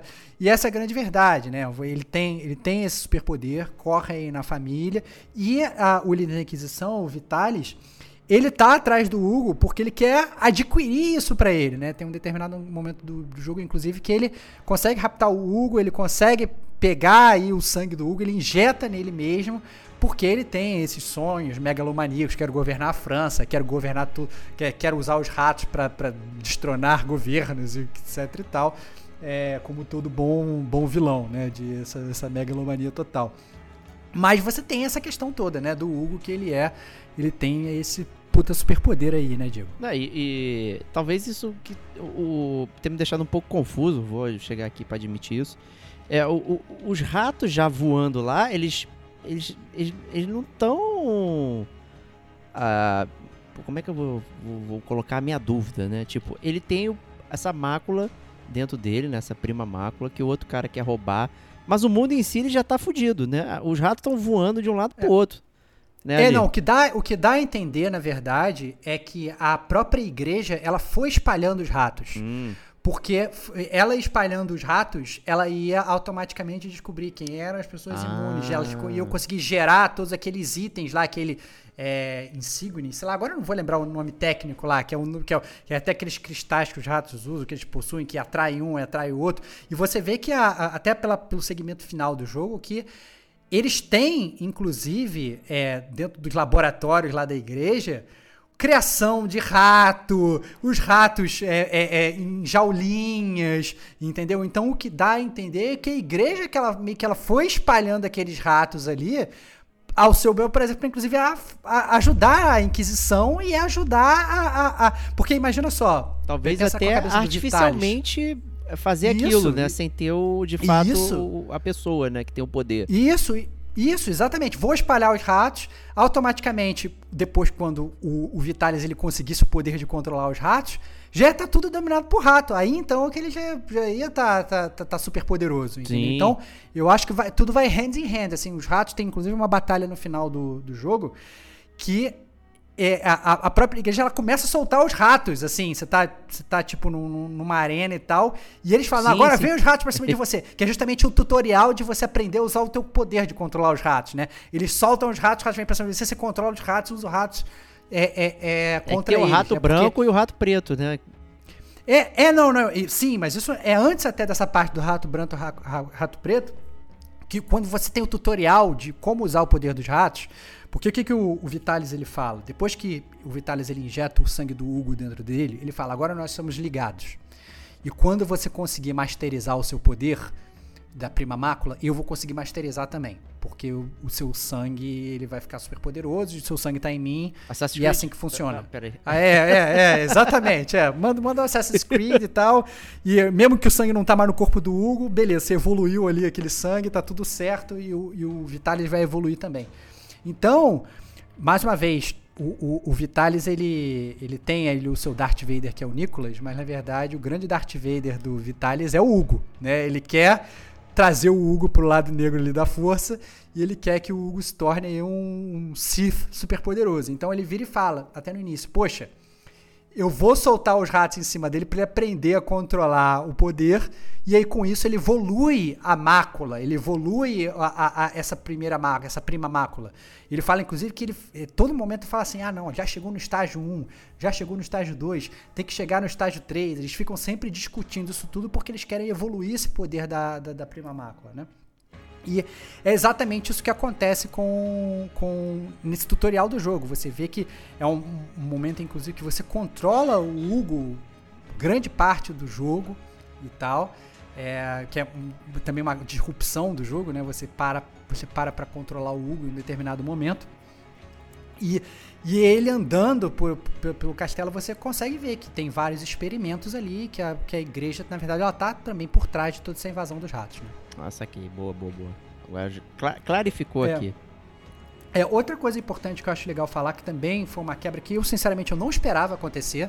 Eu acho que foi um plot twist até um pouco interessante, é que logo no início do jogo, quando você está fugindo, né, é, o seu pai morre e a sua mãe morre, né? E, e, é por isso que você vai fugindo e tal. E aí, no meio do jogo, você descobre que a sua mãe ela não morreu, né? Foi uma morte fake, porque a morte você não vê ela morrendo na verdade. Ela, assim, ela, assim, ela fecha uma porta, ela fala, fuja, ela fecha a porta.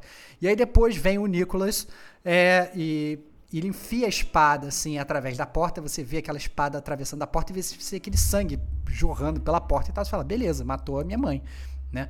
Mas na verdade não é a sua mãe que morre ali. E acaba que a Inquisição ela consegue prender a sua mãe. E eu achei isso um plot twist até interessante, né? Porque é, você, eu realmente eu não estava esperando que isso ia acontecer. Porque todo momento você fica querendo, vou procurar a cura, mas o que, que minha mãe fazia, o que, que minha mãe não fazia e tal, não sei o que. Até determinado momento você descobre que a, que a, que a sua mãe tá viva, até o, o molequinho ele fica, não, então tem que ir atrás da mamãe. E sai correndo desembestado atrás da mamãe, gera toda essa disrupção do jogo, inclusive essa parte aí, digamos, se aproximando aí do final, pelo menos quando abre um pouco mais o gameplay, né, para você controlar os ratos, você está indo, inclusive, tentar salvar a sua mãe, controlando o garotinho, né? É, você até volta e... pro laboratório dela, né, para descobrir, né, isso, volta para casa para descobrir o que, que ela tá fazendo, qual era a pesquisa, né? Acho que esse foi um ponto que você isso. falou, é, que tem muito desconhecimento porque a, a história é expositiva, mas ela não é expositiva do lado dos vilões né, expositiva do lado do, dos heróis, digamos assim. Então você realmente fica no escuro muitas vezes, né, sem saber o que está é. acontecendo, até as coisas, até eles irem se encontrando, né, com, com a parada, né. Então você passa muito tempo é, no obscuro mesmo. É. É, eu, é, eu achei, mas eu achei, de qualquer forma, assim, achei muito legal esse plot point, porque na verdade a mãe, eu sempre achei a mãe, porque eu pareço meio, meio babaca, assim. Né, Suspeitíssima né? ela. Suspeitíssima, porque, porque na verdade você vê que a mãe ela tava muito preocupada com o Hugo, mas ela meio que ela carrega pra filha dela, entendeu? Ela, pareceu, ela, ela, ela, tem o filho favorito dela ali, que ela, eu entendo, ela queria cuidar. Eu acho que, na verdade, ela tentava, inclusive, suprimir a mácula para o filho não ser um alvo de, de, né, de determinadas pessoas, como é a própria Inquisição. Então eu entendo perfeitamente a preocupação dela de tentar esconder, tentar manter a criança oculta lá na torre e tudo e tal. Mas é a própria mãe que depois ela vira e ela fala pro, pro filho, é, pra gente tem que fugir daqui. Aí ela própria vira e vai usar o próprio filho. É, filho, então, a gente tem que vazar daqui. Começa a conversar com os ratinhos aí. Vai lá. Né? E aí vira, vira lá aquele personagem lá que toca flauta e chama os ratos lá, que eu não lembro como é que é o nome. É, é Hamelin, flautista é, de Hamelin. É, isso. E aí é, é o, o, garotinho, obviamente, ele, ele abraça a, a, a, sua verdadeira natureza aí e se torna um grande controlador de ratos. E aí eu, sempre tive assim essa, essa, essa dualidade com a mãe, porque eu não achei a mãe dedicar um personagem muito legal. Eu, inclusive, eu, eu só queria. Eu só achava legal salvar a mãe porque eu queria meio que salvar o Hugo, entre aspas. Mas porque senão eu ia falar assim, ah, deixa essa mãe morrer, que eu não sou muito fã dela, não. Eu achava ela meio babaca. Mas, mas eu achei interessante. É, ela tá viva. Eu realmente não esperava, foi um plot twist que, que, que, me pegou de calça curta. E outra coisa também, Diego, eu queria saber a sua opinião, que tocou muito meu coração e eu não percebi que eu estava tocado até o momento que essas coisas aconteceram. Que foi a morte desses NPCs que te ajudam, né? Então, Sim. você tem você tem aí, você tem o, Lucas, né, que é o filho do alquimista, você tem a, a o Roderick, você tem a a Melly e você tem o Arthur, né? E você tem a morte tanto do Roderick, que é o filho do ferreiro, quanto a morte do Arthur. O Arthur, inclusive, ele é um personagem que aparece pouco na série. Né? Ele, apare ele parece, tipo, acho que no capítulo 2 ou 3, depois ele vai voltar só no final. Mas ele tem, digamos aí, de todos os NPCs, a menor interação. Mas ambos morrem, né? Morre o Arthur e morre o Roderick. E eu fiquei bastante triste, cara. Eu não percebi que eu tava tão próximo dos personagens até o momento que eles morreram. Eu falei, cara, eu não tô acreditando. E tal. E me deu aquela aquela raiva da Inquisição. Falei, que filha da puta e tal, não sei o que. Então eu achei que o jogo ele tá, me deixou até mais motivado e mais envolvido do que eu achei que eu estivesse. Eu achei bem divertido. Queria saber o que você achou. Não, esse aí, inclusive, foi a parada que eu não esperava. A, a mãe estar viva. É, o jogo ele não tinha indicação de que ela não tava, né? Realmente todas aquelas cenas e tal, tudo mais, como você explicou. Mas eu fiquei assim, ah, cara, se aparecer. Quando ela apareceu, eu falei, ih, rapaz, não, não tô surpreso, não. Uhum. Mas eu não esperava a, a morte de NPCs. Eu, hum, cara, é, mas é um mundo ruim, né? É um mundo que não é fácil, né? Então, assim, pode acontecer a qualquer instante uma derrota. E, particularmente, a do Roderick foi muito. Caralho, foda. Né? Porque o cara realmente sacrificou. É, a, a, a cena já já é um saco, né? Que foi aquela cena do carrinho, né? De você empurrar e não é. sei o que, você já tá ali na dureza. Realmente foi, foi uma batalha você é, sair dali e de repente ele perder a vida dele ali para segurar os inimigos e você poder é, prosseguir, caralho, foi muito, muito foda, sabe? É, é e é difícil ter isso, né? NPCs que, que seguram a onda para que você é, prossiga né, é, jogando e tudo mais. Não, não, não são muitos jogos que, que realmente sacrificam o, o personagem para que você é, possa prosseguir. Então é. eu, eu, realmente fiquei boladaço, cara. Falei, caralho, o Roderick morreu, puta que pariu, cara, porra. Não tô acreditando, eu gostava muito dele. Né, o Arthur, como você falou, ele já tinha um, um né, a passagem dele era mais é, mais ampassant e tudo mais. Você até via mais a Melly do que ele, né, e tudo Isso. mais. É, mas mesmo assim, né? Aquele filho da puta lá do Nicolas lá. Desgraçado. Né? Faz uma besteira dessa que, que, que, como você disse, dá mais raiva, dá mais, tipo, é uma sensação de impunidade, né? Porque você tá lutando muito contra todos os. Contra tudo contra todos, né? Como a gente falou, né? Contra todas as chances, against all odds, né? Você tá ali, caralho, né? E aí basta uma coisinha, uma espada, é uma, uma flecha, né? Para acabar com, é. com toda essa jornada. E caraca, maluco, porra, é. É foda, é foda mesmo, é, é maneiro. Assim, o, o jeito que foi contado, você realmente fica, fica tocado, fica emocionado é, pela parada ali. Então, realmente, dá ódio desses vilões que são poucos, né? No, essas, é. Os personagens centrais ali, como você falou, o Nicholas é o Terminator, é o cara que ele sai andando, tem pouca fala, muita ação, mas ele, a ação dele dita, né? Ações valem mais do que mil palavras, né? Ele não vai é parar é pra nada. Não tem conversa com ele. Né? Eu acho que isso que é foda. Eu acho até... É, não, e eu acho até legal você ter puxado essa questão do Nicholas, porque o Nicholas ele faz parte também de uma outra quebra de gameplay é, que, que eu achei boa e ruim do jogo. É, que é, na verdade, uma quebra que você tem em três momentos principais do jogo. Que são em três boss battles que você tem. Então, logo no início do jogo, você está querendo é, sair da, da, de uma cidade lá, e aí a população está atrás de você, e aí vem um guerreiro atrás de você, ele está usando uma armadura. E aí você meio que tem que usar a sua boleadeira para meio que destravando a armadura dele, né? Sim. Então você vai, é, você vai soltando pedacinhos da armadura até que ele fica peladão. Quando você fica peladão, ele fica peladão, você vai, você mata, né? É, outra quebra é com, com, relação com essa questão da batalha do Nicholas também, né? É, ele é uma arena, ele é totalmente invencível e você tem que é, e, e, apagando umas tochas que tem na, na, arena, enquanto você foge dele, enquanto você vai meio que tentando fazer um stealth atrás de umas casas e tal, atrás de uns negócios, uns escombros. E aí você vai apagando as tochas, os ratos vêm vindo, aí você usa o poder dos ratos em cima dele. Aí volta e meia ele tira sei lá, ele tira do rabo uma espada de fogo. É, ele assim, fica acendendo toda hora, né? As coisas que você apaga. Hora. Isso, aí você tem que apagar a espada dele, porque se, se tiver com a espada de fogo, os ratos não chegam perto dele. Então você apaga as coisas que ele acende, apaga a espada dele, manda os ratos em cima dele e tal. E você tem também a última batalha, que é que é essa questão do que é a sua batalha com o Vitalis, né? Que aí o Vitalis ele também já tem o poder dos ratos, e aí rola exatamente aquilo que você falou, que ele tem os ratos brancos. Você tem os ratos negros, os ratos pretos, e você manda.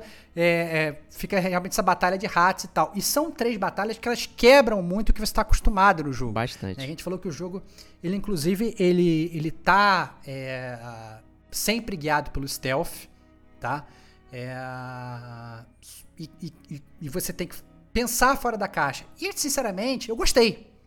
Eu falei assim, nossa, que interessante essas batalhas, porque eu tava achando sempre tudo muito mais do mesmo. Ok, você tem novos projetos, ok, eu gostei. A única coisa que eu não gostei é que muitas vezes você fica dependendo da boleadeira e aí cai naquele problema. Cai problema. Merda que a gente falou, que a boleadeira não funciona. Então, por exemplo, esse mesmo, esse, boss, esse primeiro boss que você enfrenta, que você tem que ficar tirando as pecinhas da armadura dele, é um saco, porque às vezes a tua mira sai, entendeu? Mas a ideia de ter essas quebras, eu achei muito legal, acho que poderia ter tido mais no jogo é, caso elas fossem bem executadas, caso o gameplay realmente funcionasse. Por isso que para mim é um ponto positivo e um ponto negativo. É um ponto positivo porque eu gostei, poderia ter mais, mas é um ponto negativo porque como a mecânica às vezes ela fica meio falha, fica meio ruim. Tanto que inclusive é, nessa na, na batalha com o Nicholas, né? Eu não usei a boleadeira em determinado em momento nenhum, porque eu sabia que ia ter problema de hit. Então eu tentava ir meio que por trás dele, então não sei o que, apagava a espada dele, mandava os ratos, entendeu? Eu ficava sempre fazendo assim, e sem usar a boleadeira, porque eu achei que era, que era muito melhor, porque quando usava a boleadeira era, era era, era furado. Então, Essa batalha é... dá pra fazer em stealth, né? Até porque se você ficar isso. passeando na frente dele, ele vem boladão. E te mata. E te quebrar, né? É então essa é realmente uma, uma batalha é, em stealth que, que, que, é bem interessante, faz, faz sentido. Eu curti muito, foi bom você mencionar, é, porque eu também gostei muito da batalha com o Nicholas e a batalha com, com o primeiro cara. Porém, eu não curti muito a batalha com o Final Boss. É, eu, eu, não, achei que a batalha. Eu. Sabe o que eu achei? Que era uma hum. batalha Mega Man. Tá? Que ele faz as mesmas é. coisas, as coisas caem sempre no mesmo lugar e aí você fica muito. Não tem experimentação. Se a parada não funciona, lá a mecânica, você. Porra, tem que repetir o ciclo todo. E é muito cansativo. Eu morri muito ali no terceiro ciclo, porque justamente acontecia. Né, vi o redemoinho, aí eu jogava a parada e não, não acertava. Aí comecei a ficar cansado. Mas pela diversificação, é realmente bacana.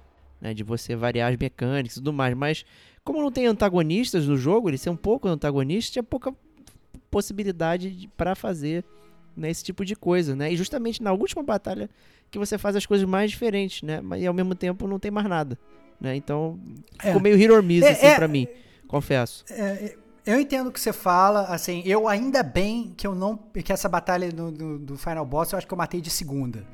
E que eu não passei Caraca, por isso que você passou. Porque se eu tivesse passado por isso que você passou, acho que ia ficar muito frustrado, porque dá para entender e fica bem frustrado, né? Tanto que a primeira vez eu, eu não consegui, eu falei, ah, vou tentar porque eu já entendi mais ou menos como é que é. E eu acho que deu meio que deu tudo certo, entendeu?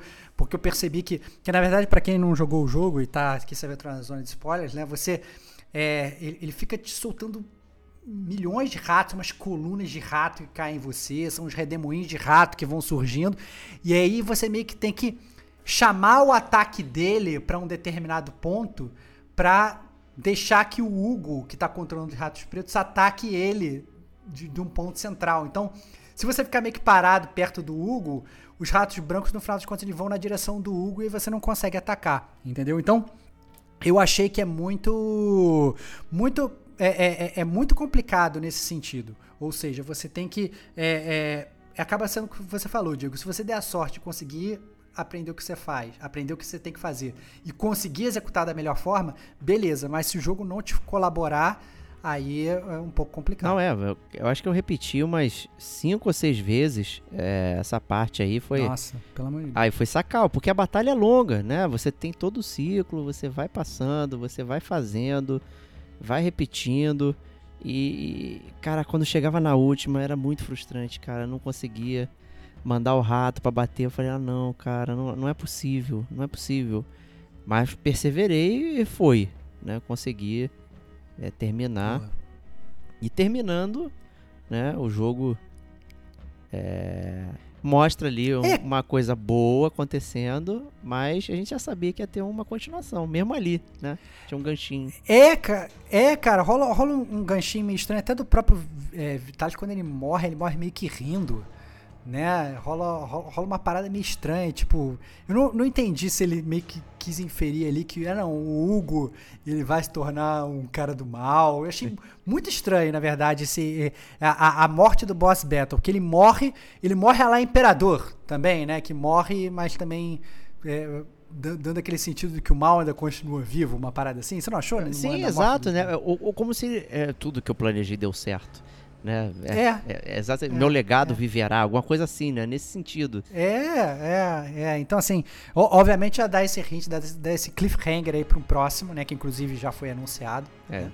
Tá aí, né? É, tá, tá aí, obviamente já, já tava, tava fácil de perceber que ia chegar. E dado o sucesso que foi esse, foi esse primeiro jogo, né? Mas especificamente no, no, no final do jogo, uma coisa que que eu achei que me preocupou, assim, absurdamente, que eu achei meio estranho, que foi uma quebra grande, né? É que de cara acabou o jogo, os ratos todos eles misteriosamente desaparecem, assim. Isso eu achei muito surreal. Eu entendo que obviamente o Hugo ele tem um poder sinistro de acabar com todos os ratos, mandar os ratos irem se encolher, mas assim, no ato, os ratos, eles todos desaparecem, assim, tá, e tá todo mundo bem, e já fazendo feirinhas na cidade, e a vida totalmente voltou ao normal, ninguém tá doente e tal, virou um clima de ritmo de festa ali que, eu, que eu, falei, caraca, caraca, é surreal, assim, foi, foi, uma disrupção que eu achei muito grande, do nada, né? E eu, eu, eu, uma coisa que eu achei até que talvez isso seja esclarecido, mas que eu fiquei um pouco triste, na verdade, é que é, inclusive, do, tem, tem uma personagem que ela meio que sai da sua pare, né? Então, a, a Melly, que é a irmã do Arthur, né? Eu acho que ela fica tão magoada é, com a morte do irmão e com o fato dela ter percebido que o próprio Hugo também ele poderia controlar ratos e tal, ela meio que ela, ela debanda. Sim do seu bando, é. né? Ela vaza. E não tem desculpa, não tem. É, é, eles meio que não, não explicam porque, assim, a fundo por que ela vazou e qual foi a mágoa e tal, etc. Inclusive, até durante o jogo, dá a entender que o Lucas, que é o, o filho do Laurentius lá, que é o, que é o mini químico lá, o mini scholar, dá a entender até que ele, que ele que ele meio que gosta dela, alguma coisa assim. Tem uma hora que ele vai atrás dela, fala, ó, oh, ele tá indo atrás dela, ele tá não sei o quê. E eu falei, nossa, que legal. Quando terminar o jogo, vai, vai terminar com um par romântico ali. Mas não, né? É, é, isso fica totalmente adiado. Eu, e aí eu fiquei, ao mesmo tempo, frustrado, mas eu fico, vou, tô esperando que no próximo jogo seja abordado. Porque se não for abordado, eu vou ficar realmente puto. É, porra, vai ficar totalmente eu, sem sentido, né? É, porque fica totalmente sem sentido e tal. É uma personagem que ela sai e ninguém te explica. Só o Lucas fala assim: ah, não, ela saiu porque é isso aí, ela tá puta. E aí você fica, caraca, como assim? Não tem.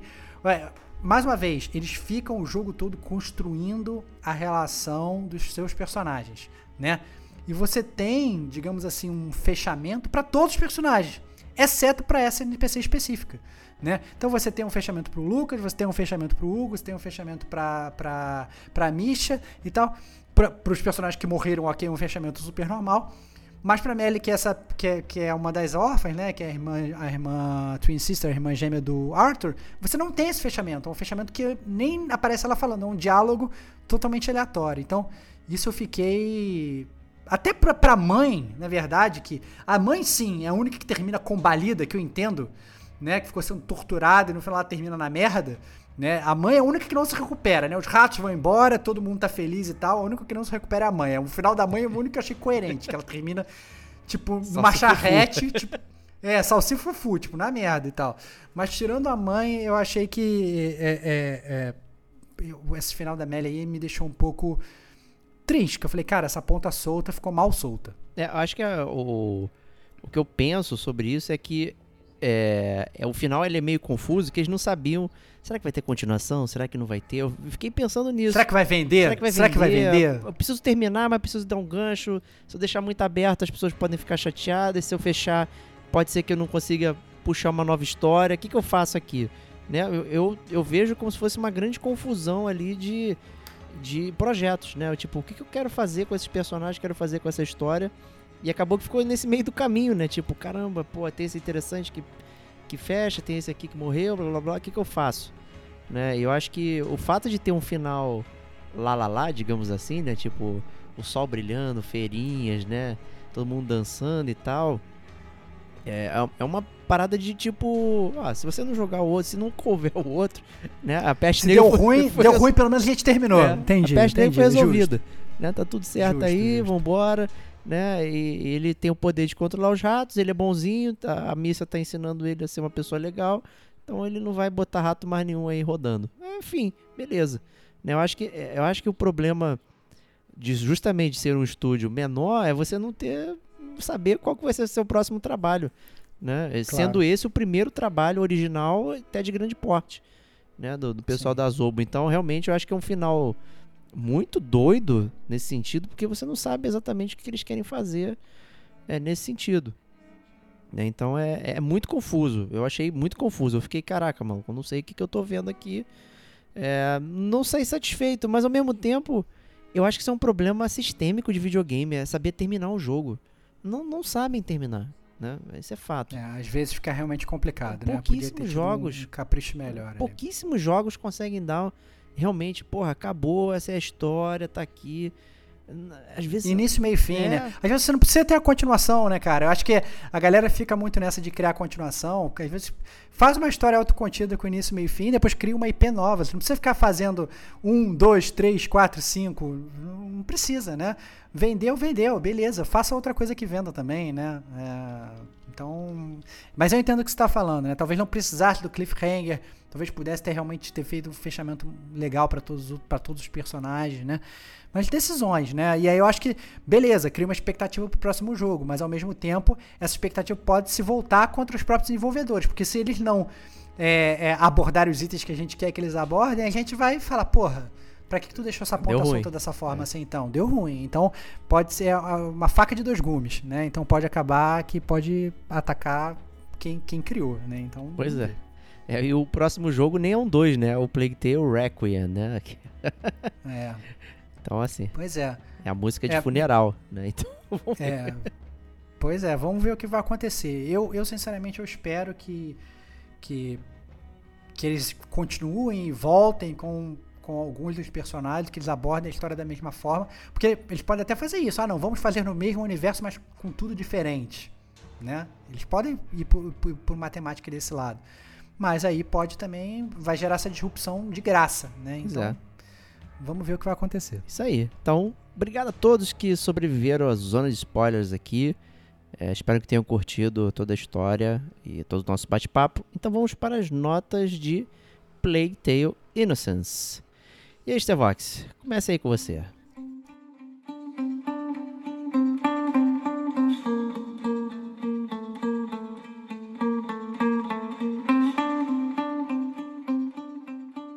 Começo eu. Cara, eu acho que assim, é, ele é um jogo que. Eu, eu tinha zero hype para jogar ele. Né? Eu não tinha, na verdade, nenhuma expectativa. É, era um jogo que eu falei, beleza, o jogo parece legal, mas eu também não preciso pegar no day one, vou pegar só quando tiver uma promoção ou quando tiver de graça. E foi exatamente o que aconteceu. Peguei o jogo de graça na Game Pass e joguei o jogo. Eu, sinceramente, eu me diverti muito mais com o jogo do que eu achei que ia me divertir. Essa é a verdade. Eu achei que todas as premissas do jogo, de ser um escort mission e tal, eu, eu tava com o pé totalmente atrás.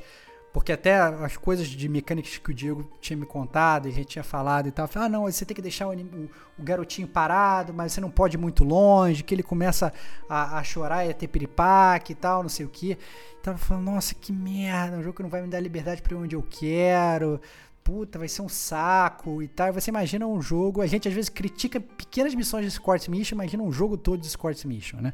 Mas é verdade, como a gente falou lá na área de jogabilidade, é, o jogo não é assim. Apesar de ser um escort mission, raras vezes você se sente num escort mission. Né? Você, o personagem meio que dá a mão para você automático, você controla, digamos, um, dois personagens em um, né? Você só se separa dele quando você tem que fazer determinadas coisas que já estão meio que scriptadas. E aí você se separa, você faz e rapidamente ele volta, né? Não é um negócio que é, é um burden, né? A gente às vezes pensa, pensa muito no, no nesse fardo que a gente carrega como escort mission e, e eu acho que, que o Plague Tale ele ensinou em como fazer uma escort mission bem feita. Isso eu achei, isso eu achei bastante legal, porque ele é uma escort mission, mas você não sente todo aquele fardo de uma escort mission, né? Ah, toda a história, é, eu diria que é uma história boa, eu acho que é uma história que, que, que engaja. Eu queria saber o que ia acontecer no próximo capítulo, isso eu acho fundamental para o jogo de história. É, mas eu acho que em termos de gameplay, a gente já falou isso também, tem toda uma questão de tracking de, de mira que eu achei muito ruim e que pode frustrar muitos gamers, assim. Principalmente se você não for um gamer de jogar stealth. Então o jogo, a maior parte dos cenários você consegue passar ou com stealth ou com combate. E se você decidir passar com combate, vai ser muito frustrante.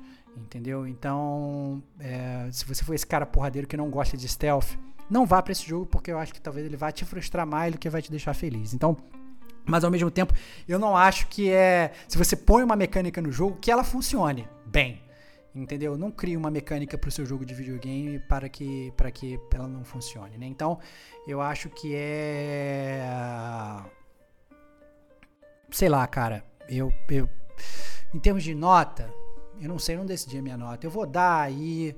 É, quatro, cara. Eu vou dar quatro Sanguinis Itinera. Eu vou dar é, Viagens do Sangue, cara. O nome do livro que você fica buscando lá durante o jogo todo. Eu vou dar quatro, principalmente.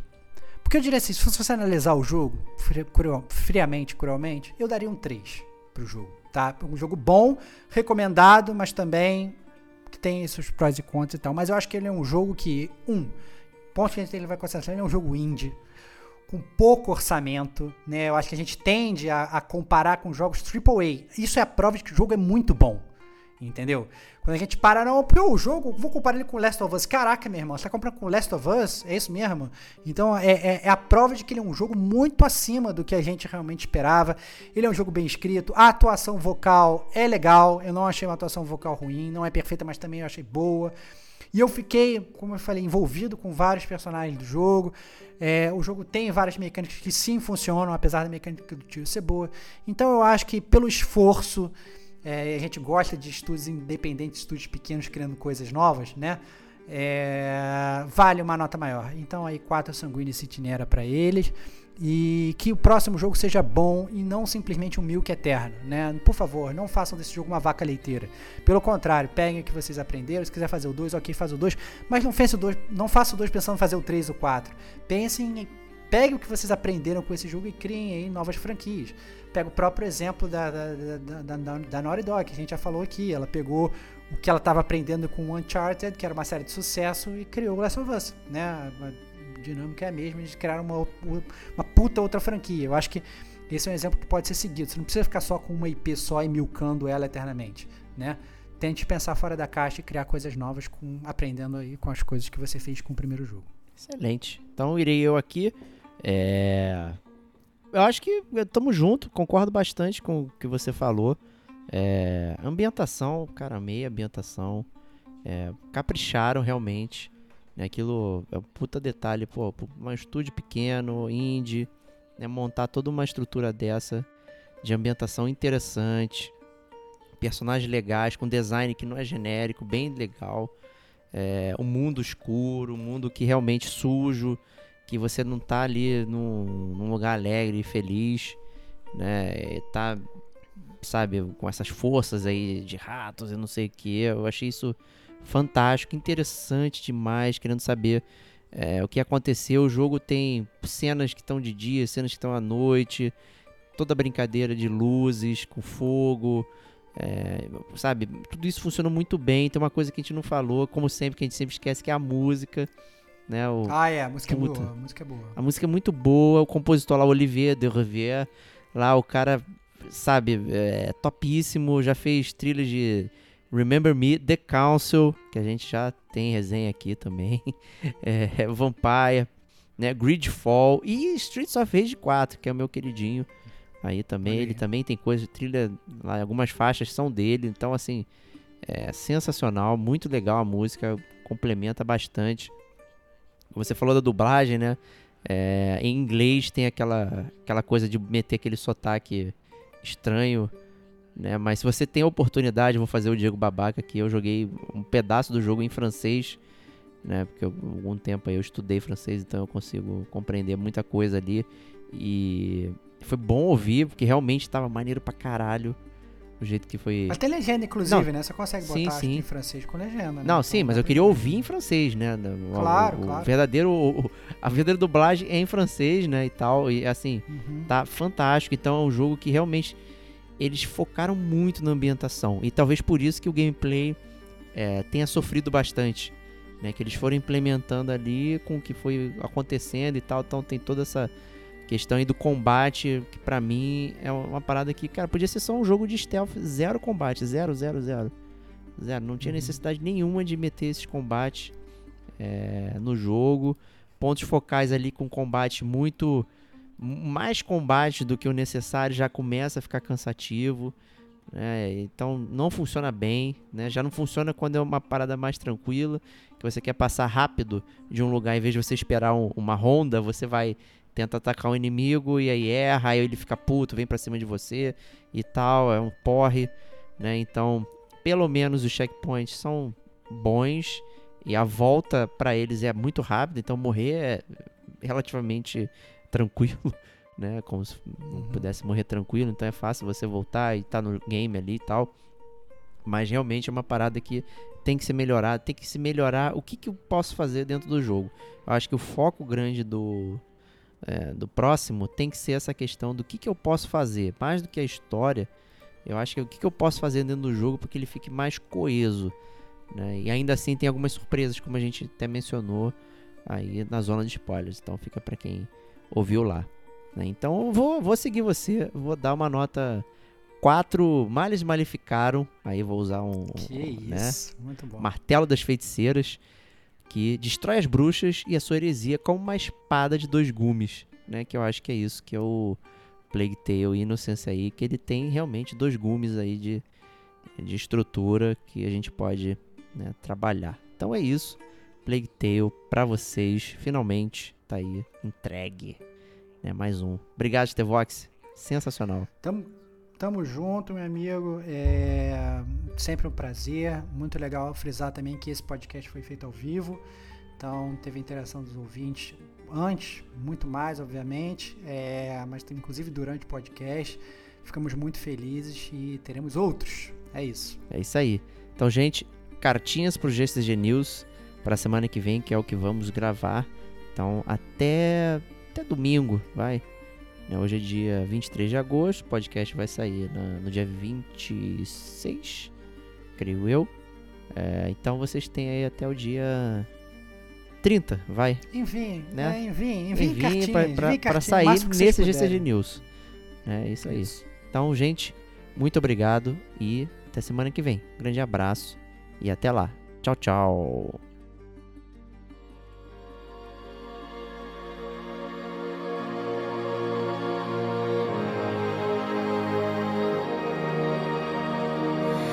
There's a whisper in my chest, it's telling me the best is yet to come. Hiding in the night, shadows speak, tell